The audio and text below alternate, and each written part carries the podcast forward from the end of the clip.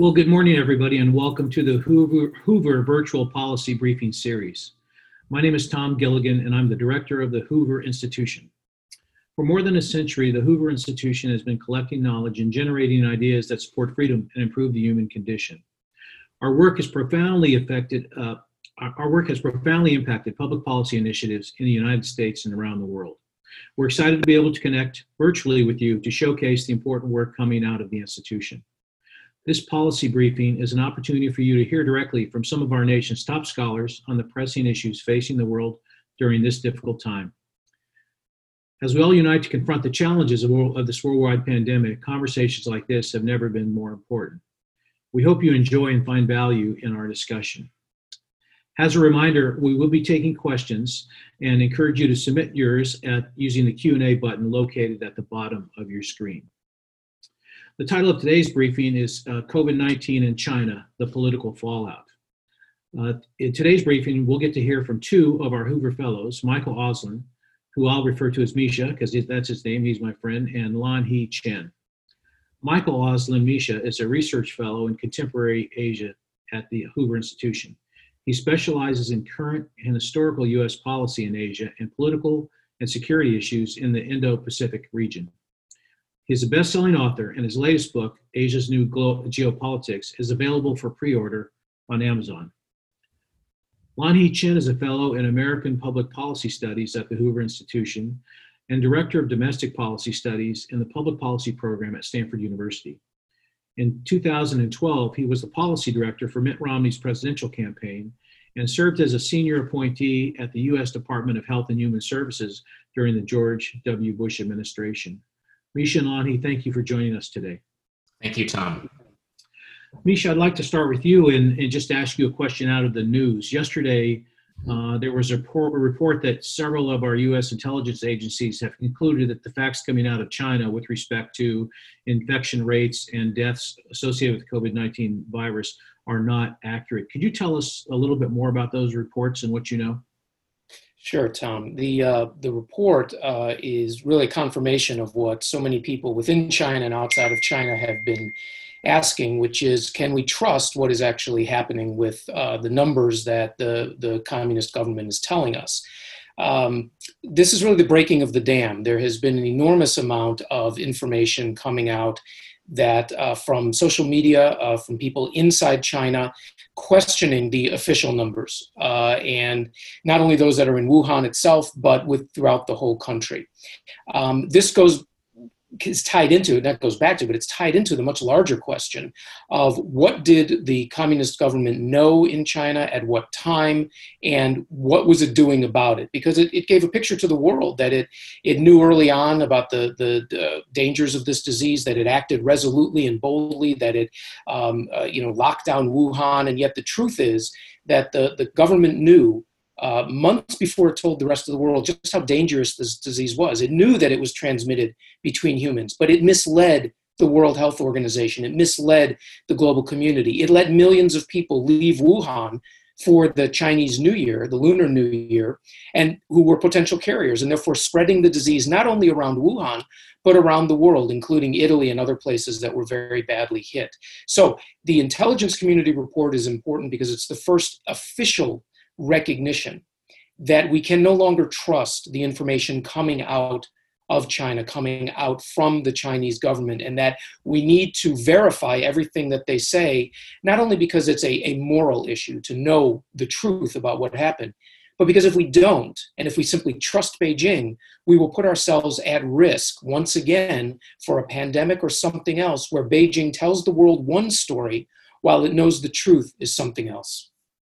Lanhee, tell us how accurate information out of China is important for combating the virus to spread around the world.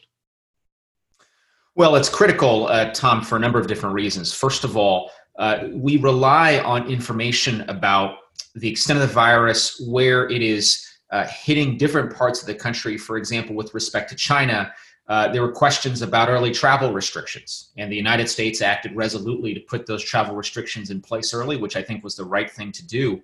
But if we don't have a sense of where people have gone, and this was one of the critical things early on in the coronavirus outbreak here in the United States, if we don't have a sense of where those people are, where they're going, and whether they're symptomatic, whether they're in fact able to spread the virus, these are all questions uh, that researchers have been trying to wrap their arms around. And the most important variable in all of this was time. And the challenge is we lost a lot of time early on uh, when it wasn't clear the extent of the outbreak, when it wasn't clear exactly how many people had traveled in and throughout China until they put a quarantine in effect. A lot of those things weren't well known. And so I do think the challenge that we're facing now is that we have a outbreak of a virus that for some has been uh, has been deadly. And the amount of information we were getting out of China early on uh, really did not reflect the severity of this. And there were a number of different global actors, a number of different other countries uh, that tried to sound the alarm on this. Unfortunately, uh, it, it, just wasn't something that I think a lot of people got caught by surprise. Uh, frankly, how challenging this was. Now, there are a few countries that didn't. We could talk about that later. We could talk about the ways that South Korea and Singapore and Taiwan were able to effectively uh, control this virus early on. Uh, but certainly here in the United States, I do think that the lack of transparency coming out of China early on, uh, the degree to which this virus really was in our communities before we realized it because we didn't have adequate testing early on. Uh, those are all things that we'll look back upon and realize had a significant impact on our ability to effectively fight the virus. Yeah, Lanhee, let me ask you about this. I mean, the world, in some sense, prepares for these global public health threats and the United Nations has an organization, the World Health Organization, that's designed to do that. What has their role been in this process, and what have they done to try to assure the quality of the information coming out of China? Well, the World Health Organization is a multilateral body that is affiliated with the United Nations. Uh, that is really designed to deal with public health challenges that cross national borders. So, you know, when we think about some of the major health policy challenges, public health challenges of our time, the World Health Organization has really been at the center of trying to deal with those. And for many years, has played an active and important role in things like fighting polio, uh, dealing with outbreaks. Uh, but there have also been a number of ways in which the World Health Organization has fallen down on the job to the point where today I'd argue the WHO is broken. Uh, if you look back, for example, at the way in which they handled the Ebola outbreak in West Africa in 2014, that was really a, a prime example of how an international organization should not handle a crisis, should not handle an outbreak. Uh, it was slow to the punch, eventually leading to the death of 11,000 people uh, in Africa, and, and creating a situation where a lot of people around the world didn't feel that they could trust the WHO to do the right job. There was a lack of transparency in how the organization made decisions. There was a lack of accountability in its decision making. And then the, the third problem that I think has become much more apparent uh, in the last few, uh, really last few weeks and months, is the degree to which China has managed to influence the leadership of the organization and how the organization makes decisions. And it's been particularly deadly with respect to the current coronavirus outbreak. Uh, and we saw it from very early on when the WHO simply accepted what the Chinese were saying regarding the lack of human to human transmission of the COVID 19 virus. Uh, it was exhibited in the degree to which they continued to laud Chinese efforts to contain the virus when it was very clear the virus was nowhere near contained within China. Uh, and of course, the WHO did not see fit to declare this a pandemic until March 11th when coronavirus, when the novel coronavirus had affected over 100,000 people in 114 countries around the world. So the WHO, and we could talk more about this, unfortunately, I think has become too susceptible to influence uh, hmm. by member states, and in particular China, is one whose influence has become quite dramatic and quite noticeable. And oftentimes you see the World Health Organization favoring politics over public health, and we can't have that. Interesting. For those of you who are just tuning in, I'm Tom Gilligan, and this is the Hoover Institution's virtual policy briefing with Michael Auslin and Lon Lanhee Chen. Misha, I know that you do a lot of research on Chinese influence activities around the world and within the United States. Could you pick up on Lanhee's comments about the influence of China in the World Health Organization may have limited that organization's effectiveness? And do you see that in other international institutions around the world? Right. I think what this is is a perfect test case of, of the way in which China over the past decades has used its economic power, its growing political influence, its activities around the world to present a picture that is not always coherent with reality about the ways it acts or the ways it the ways it pushes its own agenda on institutions and organizations uh, and the ways in which, as Lanhee was saying, it often suborns them. The World Health Organization is one example where it does not allow Taiwan to be a member. Uh, the International Civil Air Organization is another uh, where China has used to squeeze pressure on Taiwan.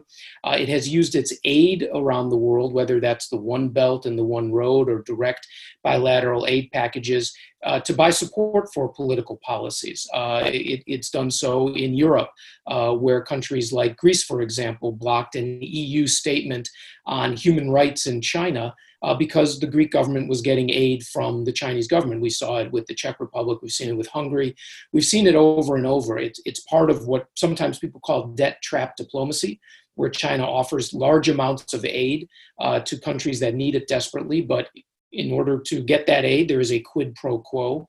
Uh, it is using these organizations, such as the WHO, to push a line that the again these more vulnerable nations are willing to accept because they want what they believe are the benefits of closer relations with China. It's very dangerous. It's a very dangerous moment for global governance. We all understand the limitations to global governance. We understand the flaws. But if you believe that many of these institutions are important, at least for an attempt to try to regulate and, and deal better with the problems that we face, then what we're seeing today is a perfect example of the limitations, not only of those organizations, but of the degree to which we can trust China acting in those organizations. Mm. We are past the point in time where we can simply accept everything that China says on face value. It's a little bit like the Surgeon General's warning that goes on cigarettes you know, believing the statements of the Chinese government can be hazardous to global health. That's where we are right now. Let's be clear that the world is facing this pandemic because of what Beijing did not do. The information it did not share, the information that it suppressed, and that it presented instead a completely false picture of, of the pandemic and what it was doing. And while every national government is responsible for it, its own response, the world would have been spared an enormous amount of suffering if China had acted as it was morally and, quite frankly, legally bound to do so under the international health regulations. Yeah, uh, I'm going to go right to a question because I think it bears Misha on what you just said. Scott asked, could you elaborate on what benefits China gains by being deceptive regarding the uh, China virus? Well, it, it gains. Uh, well, first of all, what it what it does is not um, lose all the benefits that it's gained from years of presenting a very uh, a very coherent propaganda picture to the world about China's strengths, about China's uh, uh about China's innovation, about its uh, its win-win policies for the world, the way in which it's an altruistic uh, global actor, if not global leader. Much of that could have been undermined if China had told the truth about what was going on uh, in China. I mean, ironically, if China had been fully transparent from the beginning, we all would have appropriately praised China for helping us avoid or dodge the bullet that, that we're actually now absorbing.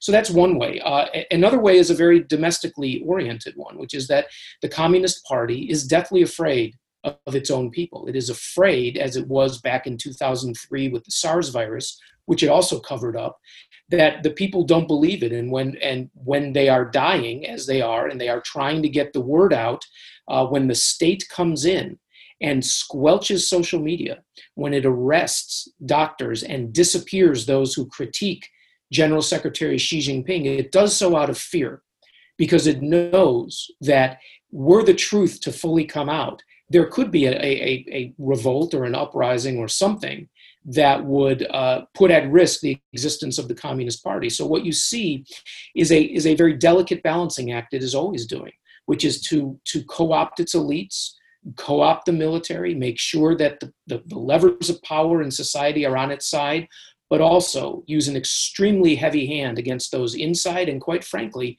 outside the country who dare to present a different picture from the official one of the Communist Party. Interesting.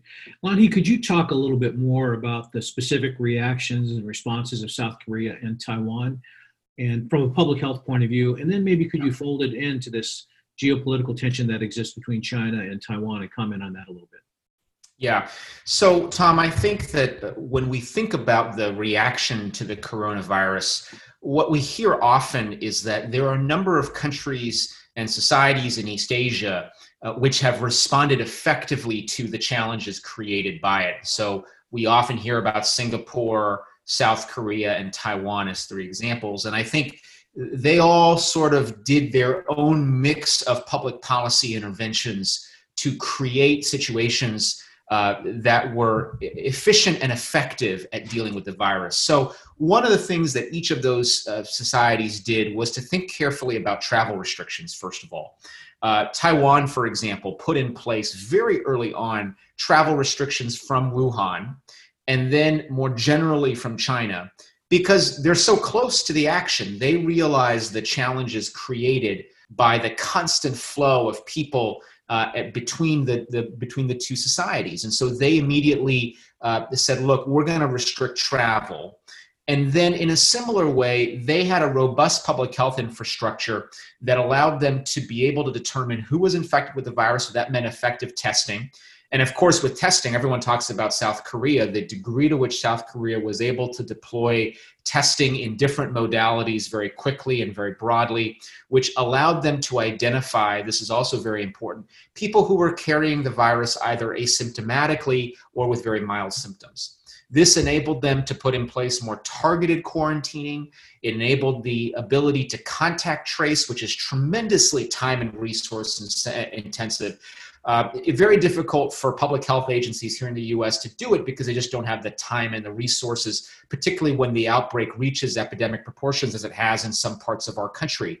And so South Korea and Taiwan and Singapore were all able to employ testing combined with contract contact tracing combined with an effective campaign to notify people about restrictions and, and the last thing I'll say is that a lot of those societies also very aggressively uh, promoted mask wearing, which is something here in the United States that has not been promoted broadly, in part because of a concern out of limiting the supply for medical professionals who need it. But increasingly, I think you're seeing a effort here in the U.S. to promote mask wearing, not only because it will uh, help to, to stop the transmission of the disease amongst those who may be asymptomatic or mildly symptomatic, but also because we have evidence from these countries in East Asia that have tried this, that have really where mask wearing is quite common, that it may be assisting in dampening down the further transmission of the virus once the initial outbreak's been dealt with. So, uh, a lot of these societies have given us a window into some of the very effective ways in which the coronavirus can be fought. And part of that comes from their experience dealing with the similar coronavirus in 2002, 2003, the so called severe acute respiratory syndrome or SARS that experience for Taiwan in particular was very informative. Um, you asked about the WHO, I'll just say briefly. One of the challenges has been the WHO has continued to deny Taiwan membership in the organization. The association and the discussions between the WHO and Taiwan remain relatively informal. Um, this is not what public health would suggest is the best answer. The best answer is broad information sharing, regardless of politics. The WHO has prioritized politics, unfortunately, over public health. Yeah, got it.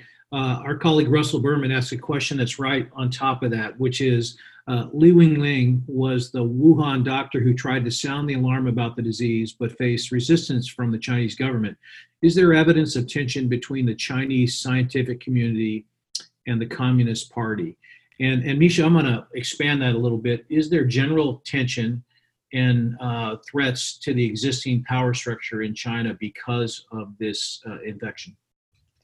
So great questions. And to, to the first one, um, it, it's hard. For the most part, of course, the, the scientific community, the medical community, any professional community, community in China is dependent on the party, right? I mean, you, you will not get funding. You will not have the ability to work in research institutes. You will not have the ability to have a, you know, have, have a job, you know, pursue your profession if you uh, go against the party. It doesn't mean, of course, everyone's a party member. Um, Dr. Lee was more than, than just faced pressure. He was threatened. Uh, he was basically put under house arrest. Of course, he died soon after that. Uh, and a report has just surfaced that the first doctor who tried to warn uh, the rest of China and then, the world about this uh, disease also has disappeared. uh, along with other critique, critics of the regime. So um, it's, it's at times like this that you do see the, the professional ethos among some in China, and, and certainly people that we should consider heroes and people we should do whatever we can, if anything, to support, coming up against the political reality of what the, the party wants. In the same way that the party uh, instead of spreading the word to people how dangerous this was shut down social media so people could not spread the word. Now information's leaking out. We see uh, there are riots for example of people the, the, the party the government has said wuhan's an open city now. You can leave wuhan. But people who are trying to leave hebei province where wuhan is located are being stopped at the borders by internal border guards who don't want them in their province right? So the, the fiction first of all that the, the pandemic has taken its course in china is almost certainly not true. The chinese just yesterday announced that they were undercounting the number of infections uh, because they weren't counting people who are asymptomatic so that the true number of infections is probably vastly larger than, than what we heard but people inside china do not believe the party which is why the draconian measures are so important that I think just quickly leads into your second question, your second point. Uh, is the party itself at risk? The party always feels that it's at risk. The party is worried about its own uh, its own people. It's worried that its legitimacy is being undermined. Uh, it's worried that if it is exposed as as not understanding uh, the the severity of this and not being able uh, to act early on, that it put uh, Greater China at risk, let alone the rest of the world. Um, there there is a a uh, a tension that is building between the propaganda front that the party has very carefully cultivated over this and the slow but steady breaking of the dam. That information is coming out, even official information, such as announcing that they're going to include asymptomatic people. One thing very interesting just to note is that the people of Wuhan themselves have been doing crowdsourcing by watching crematoria activity to try to figure out how many people have died. And a widely accepted figure that is going around social media from people all putting in their different information uh, and about the urns that they're getting back is that 46,000 people died in Wuhan alone. Now, don't forget, the Communist Party told us that only 3,300 died in the entire country. So the truth is coming out slowly. We'll never know the full extent, but as it does so, it creates dangers and tensions for the Communist Party. That is why they are using every method they can, every outlet they can to spread the positive word. And unfortunately, there are too many here in the United States and the West who believe them and are parroting their line. Interesting. Just in terms of the truth getting out, Lanhee or, or Misha, have you heard anything more about steps the Chinese government is taking to slow the spread of the virus? Are they open for business totally? Or are they shutting down things? Uh, I read in Shenzhen they shut down restaurants, for example. I don't, you know, I don't know if that's true or not. What, what are you guys hearing about what's going on there? Well, the, the initial response, of course, was very aggressive. Um, the, the quarantine that was put into effect, particularly around Wuhan and around Hubei province, uh, those were very blunt instruments that the Communist uh, Party of China was able to, to engage in. And, and recall that they have the ability to understand what people are doing via monitoring and surveillance in a way that we, we probably don't in the United States, or at least shouldn't uh, from, a, from a legal perspective. And so they were able to determine people's movements, whether in fact quarantines were being observed properly, uh, things like temperature checks they could do much more aggressively. So there's every indication that once they did decide to shut it down, they really did do everything to shut it down because they had the capacity to do so. Now we can question whether that came too late in the game, whether in fact allowing people to travel over the Lunar New Year holiday was a good idea, given that the virus had already seeded pretty significantly in uh, in Wuhan and in surrounding areas. So, so I think they have been able to do that. In terms of whether they've reopened or not, uh, I, I do think that there is an effort to bring the Chinese economy online, precisely because of how how much carnage the coronavirus inflicted on the Chinese economy during the first quarter of this year. I think they are desperately looking to get the Chinese economy back up and running. But the challenge in doing that is anytime you bring um, you know a billion or so people back into a workforce you're going to create challenges around the virus then spreading again around creating different outbreak areas so i think that they have experienced some of the start and stop start and stop that we in the US really want to avoid. And I think from an economic perspective would be wise for us to avoid because the challenge is people don't have trust that the conditions are safe for them. And if they don't have trust the conditions are safe for them, it's not going to be business as usual. Got it. Uh, Benjamin asks following question. China is currently undergoing a very public effort to provide medical help and equipment to other countries. Does this constitute a Belt and Road style attempt to exploit the pandemic to build Chinese soft power abroad? Yes, it yeah. does. It does. Uh, and in fact, a lot of that aid is being sold. It's not being given. Spain, for example, bought uh, around $500 million worth of equipment. Um, so China is, is out there sending off these boxes. It looks a little bit like old Marshall Plan stuff, but there are always strings attached. Um, in, in certain cases, there are direct financial strings attached. You have to pay for this. Uh, and we also know that Spain, Czech Republic, uh, Malaysia, other countries are returning some of the equipment that they bought because it's useless. A lot of the tests are, are, are 70% useless. So China's making money off of this, but is also providing um, faulty equipment. That's number one. Number two is exactly to the to the uh, the question's uh, point about the one belt one road. There is always a, a cost. Uh, there is always a quid pro quo involved in taking aid from China. We we've seen that all along uh, the, the the course of of China's extension of its trade and political relations around the world. Um, and when you see the you know the president of Serbia blessing China, uh, and you see the Italians saying that these are our brothers, um, you, you better believe there's going to be a quid pro quo. We saw it, for example, with Greece, who squelched an EU statement on human rights uh, when they had received an enormous amount of trade from China. Czech Republic did the same thing. We've, we've seen turnarounds on the part of countries all around the world who don't want to lose what they believe is a, a secure source of funding from the Communist Party, from China. And if you have to compromise on, on liberal values, if you have to self censor, uh, if your companies don't, for example, recognize Taiwan or you don't recognize Taiwan anymore, that's the price that they're willing to pay. So we are going to see more of that, but it is a very dangerous moment for the arsonist that burned down the house to be hailed as the firefighter who saved it. That's hmm. exactly what's happening.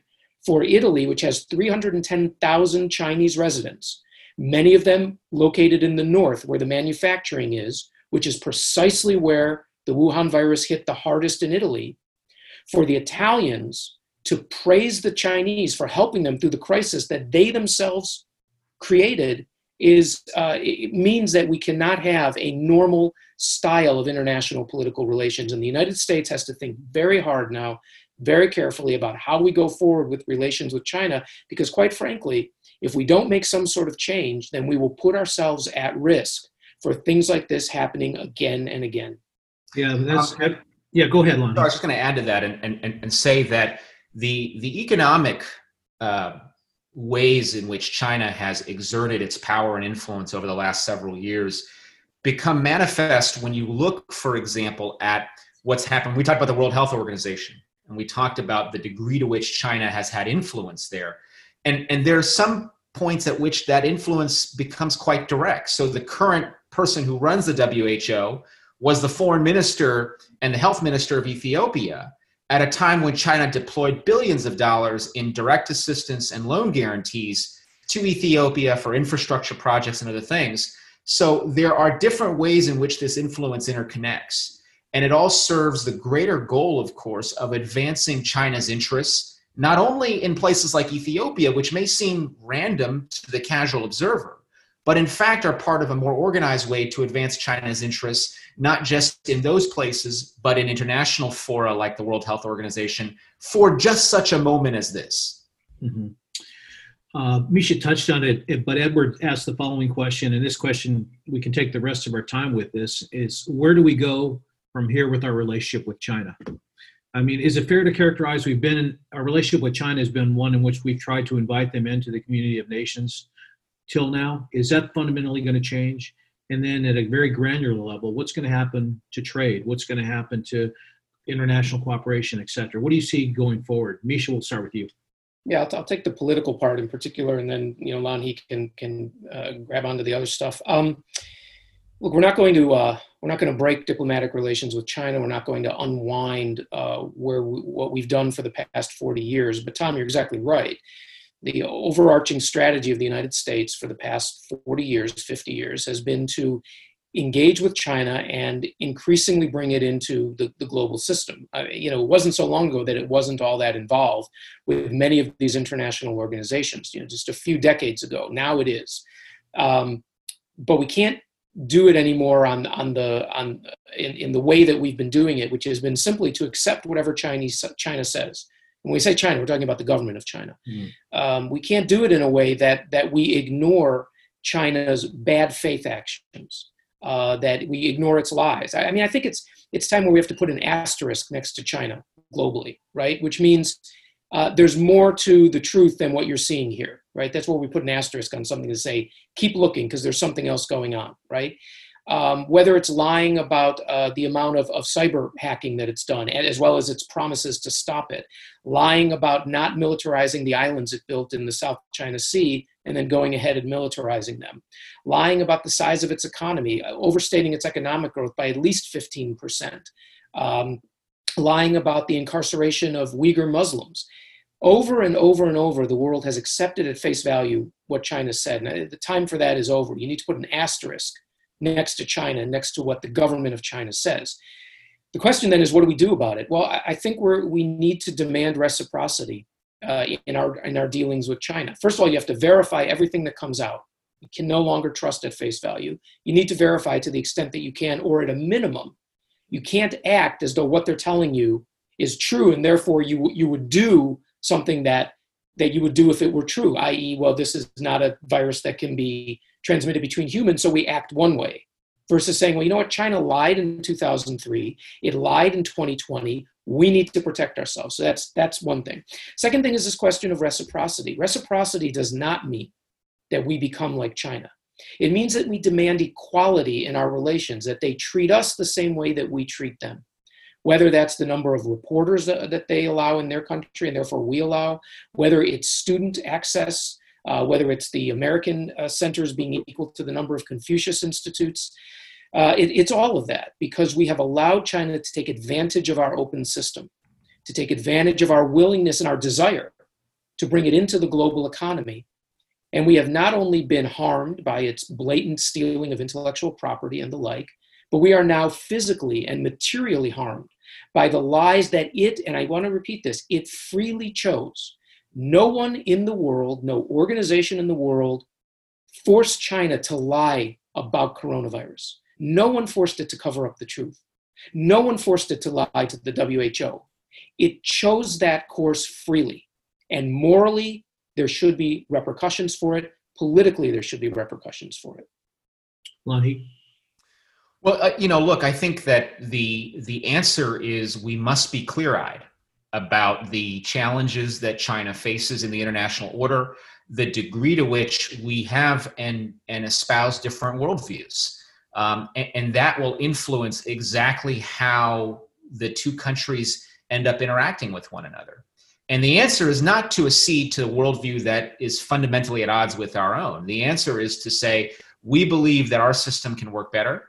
We believe that our values are important and worth, worth uh, uh upholding, and being very clear about what those values are. I think one of the challenges is over these last several decades, frankly, has been we have desperately wanted uh, for China to become just like one of the other players in the world economy, mm-hmm. just like one of the one of the teams, so to speak.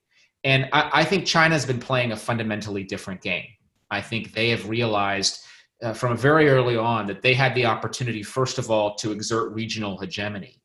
And I think that has been the goal that they've sought after. And frankly, I think you can say that they have achieved that goal or um, to be less charitable, maybe that they're within striking range of that goal. And so, really, the challenge for us in the United States is how do we construct a relationship that recognizes there are things we can possibly cooperate on? There are ways in which our economies should work together to the benefit of both the Chinese people and the American people. Mm-hmm. But that cannot be done if we are not clear about what China is doing, the ways in which they are doing it, their methods, and and I think the more information comes out, we are a transparent society here in the United States, and I think that transparency can only be to the benefit not only of us but of the international community as well. Yeah. Samuel asked the following question um, How would you respond to Chinese claims that the virus originated in the United States? I, I mean, first of all, this is uh, it, it, it is this is sort of propaganda in the extreme that has been deployed in a way that is almost unbelievable. Now, it'd be one thing if it were being spread amongst certain audiences within the People's Republic of China. What to me has been most uh, problematic is the degree to which official agents of the government of the People's Republic of China, people who are high officials in the Ministry of Foreign Affairs at the People's Republic of China, have actually been saying that uh, this virus actually came from the United States or it came from the US Army. Uh, unsubstantiated claims that are not supported by the epidemiological evidence, that are not supported by the initial patterns of spread of the virus, that are not supported uh, by any of the anecdotal evidence that we have from China and from other places. The notion that somehow this is acceptable or okay uh, to me is, is, is ludicrous. And the fact that it would come from the, from the government, not just from some random sources in Chinese society, to me speaks volumes about uh, what the PRC is trying to do at this time and place. Misha, anything to that? all I would say is I, I agree completely with Lanhee, and that's why I think we cannot let relations go back just the way that they were. All is mm-hmm. forgiven and forgotten. They have blamed us. They've blamed our military for for creating this and spreading it. Uh, that's not the action of a, of a friendly country. It's the action of an adversary, uh, and one that is dangerous uh, because it, there are people who believe this and will continue to believe it. So uh, we need to we need to rethink just the degree to uh, how we interact. Um, do we simply have all these meetings with China just because it's a good thing to have meetings? Well, maybe not anymore. Maybe maybe not so much good comes out of it, or maybe that hamstrings us from from speaking truth to power. So yeah, this there are a lot of lessons to learn once we get over the hump here mm-hmm. about how to protect ourselves, but also how not to be taken advantage of by China.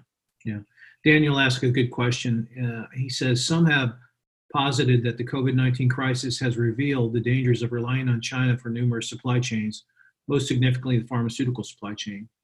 As concerning as the pharmaceutical issues are, what are your thoughts about what this crisis reveals about our dependency on China? Lanhee, you could start and I'll follow in. Yeah, I mean, clearly there is a there's a challenge when you realize that the uh, amount of protective equipment, the pharmaceutical supply chain, all of them are intricately linked with China. Uh, my view tends to be that a, a lot of the shifting in supply chains, at least maybe not in those areas specifically, but outside of those areas, a lot of that supply chain has already shifted to other parts of the world, whether Southeast Asia, in the case of pharmaceuticals, India as well.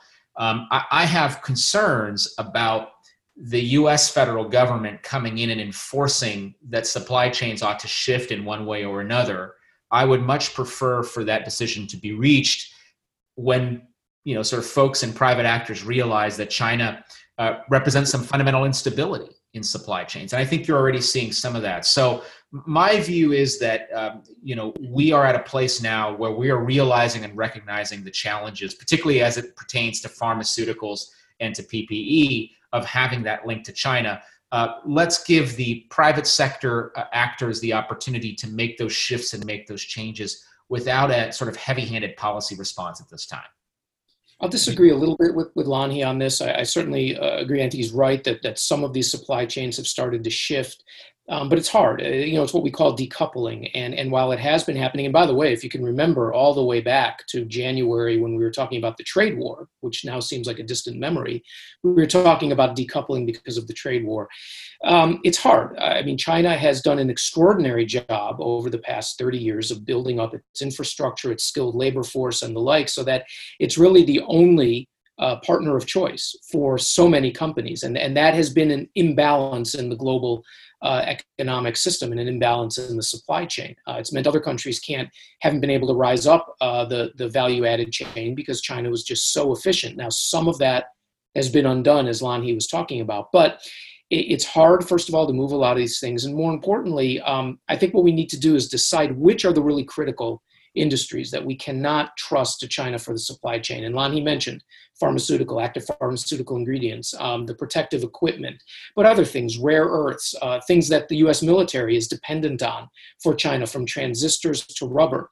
So I think what we need to do is, is give business some time uh, to figure out how it's going to, to remove some of these vulnerabilities from our system, uh, whether that's 18 months or 24 months or 36 months. And then we have to do a, a, uh, a, health check and see whether they've done it or not, and whether we are therefore more uh, independent and, and more self sufficient in this than we have been until now. And if not, then I think you need a slightly heavier hand of government, not to come in and tell you where to make your Nikes, but to tell you where to make your active pharmaceutical ingredients or get your rare earths from.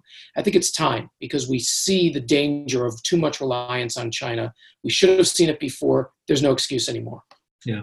Uh, Ron asked a question about uh, China-Hong Kong relations. I mean, they were they were strained before this happened. How has the COVID crisis impacted that, and how do you see that going forward?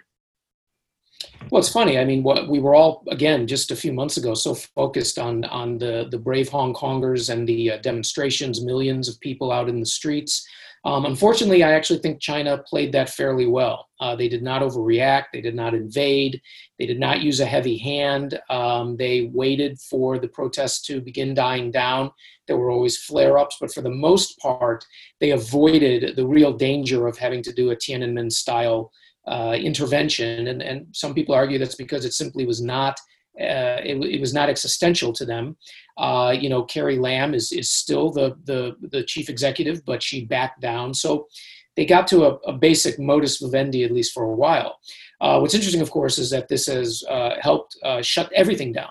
Right in, in in Hong Kong, which had a huge hit from SARS, immediately went down into lockdown protective mode, and so that's that's bought China time. It's going to buy it probably uh, at least half a year, if not more, and then you have to see do the protests come back.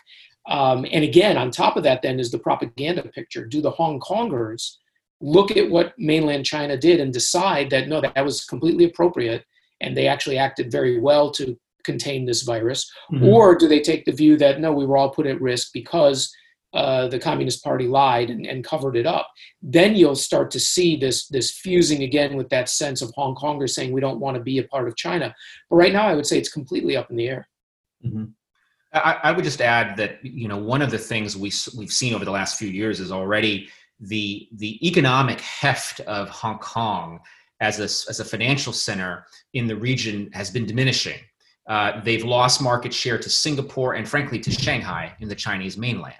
And the combination of the protests really shutting down Hong Kong, as well as this coronavirus crisis further shuttering Hong Kong, means that that migration will only hasten. That in fact, we're going to see less and less commercial activity around Hong Kong and more in other areas. And so, what becomes of Hong Kong uh, in, in, the future, I think, is a, is a big question. But it is clear that if you look at the economy of Hong Kong, it's been devastated over these last six months coronavirus plus the protests. Uh, Cathay Pacific Airways, the, the flag carrier of Hong Kong, has had to significantly curtail activities, as many other air carriers have, but is emblematic of the degree to which Hong Kong's economy has suffered. Yeah. We had a couple questions that ask you to evaluate the Trump administration's performance vis-a-vis China. One, Lanhee relates to the growing influence of China in the World Health Organization. Is that a modern phenomenon, what's the history of that? And then the other one, probably for you, Misha, is from Marcus. It says, to what extent has Trump and the U.S. compromised in its dealings with China vis-a-vis Taiwan, U.S. naval presence, and other issues?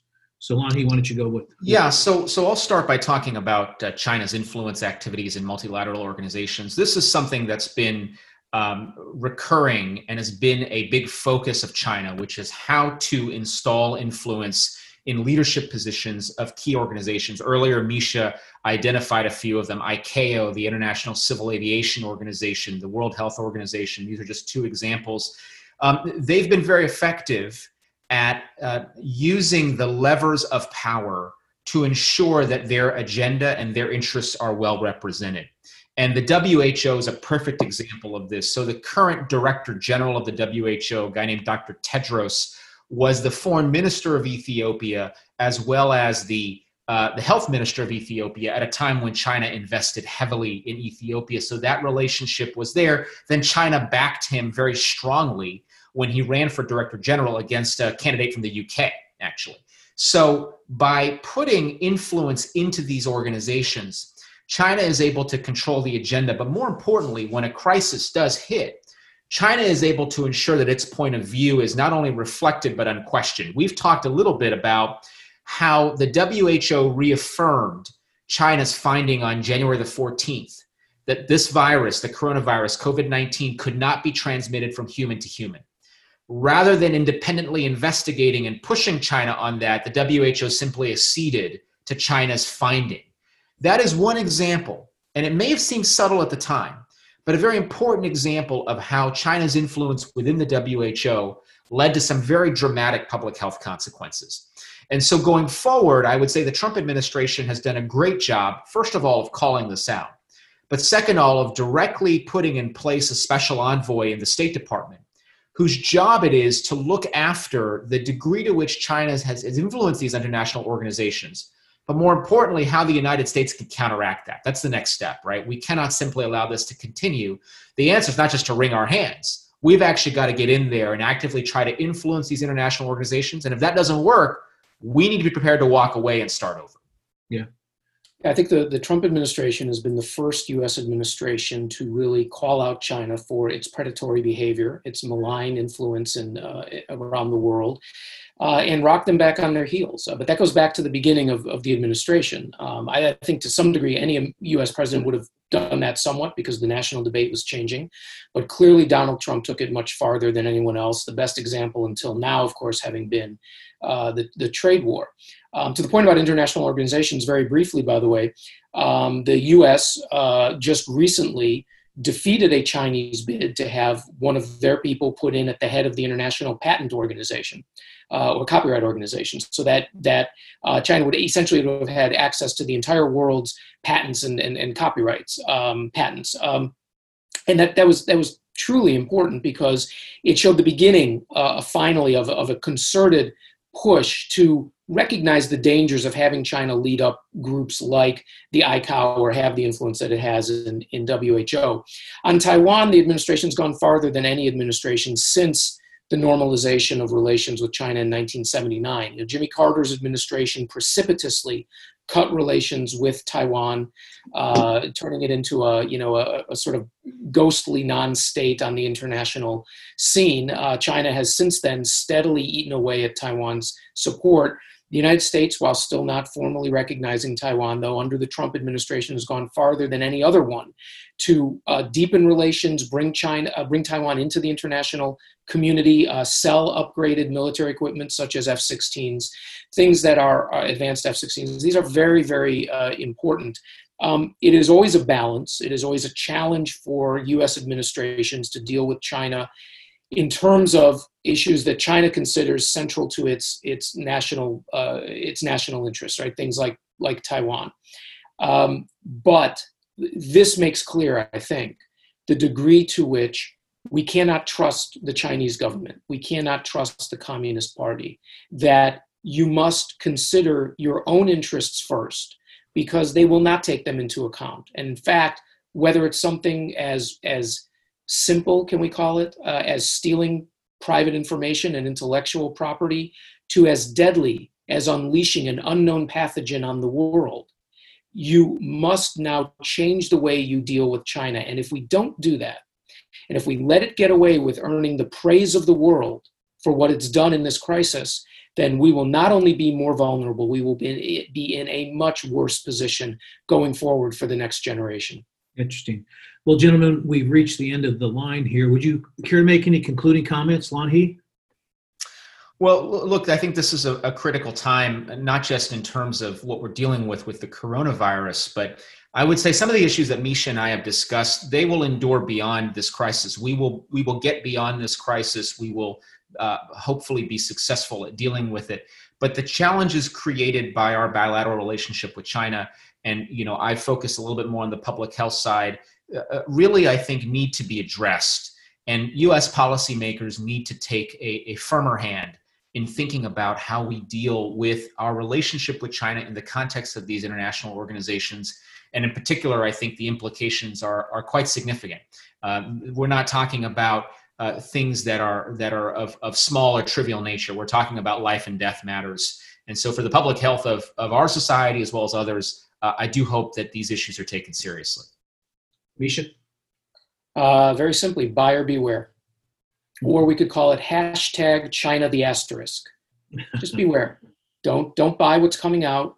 Protect yourself, literally, your loved ones, your way of life, because we've seen now what it means to take things at face value and the dangers in a globalized world that it entails. Uh, it's going to be a tough time, I think, as we try to figure out now, not unwinding all of globalization or US China relations, but what is prudent, what's appropriate, because we cannot go through this again. Uh, and we cannot allow China to rewrite history, to falsify what's happened in order to prevent us from protecting ourselves the next time. Got it.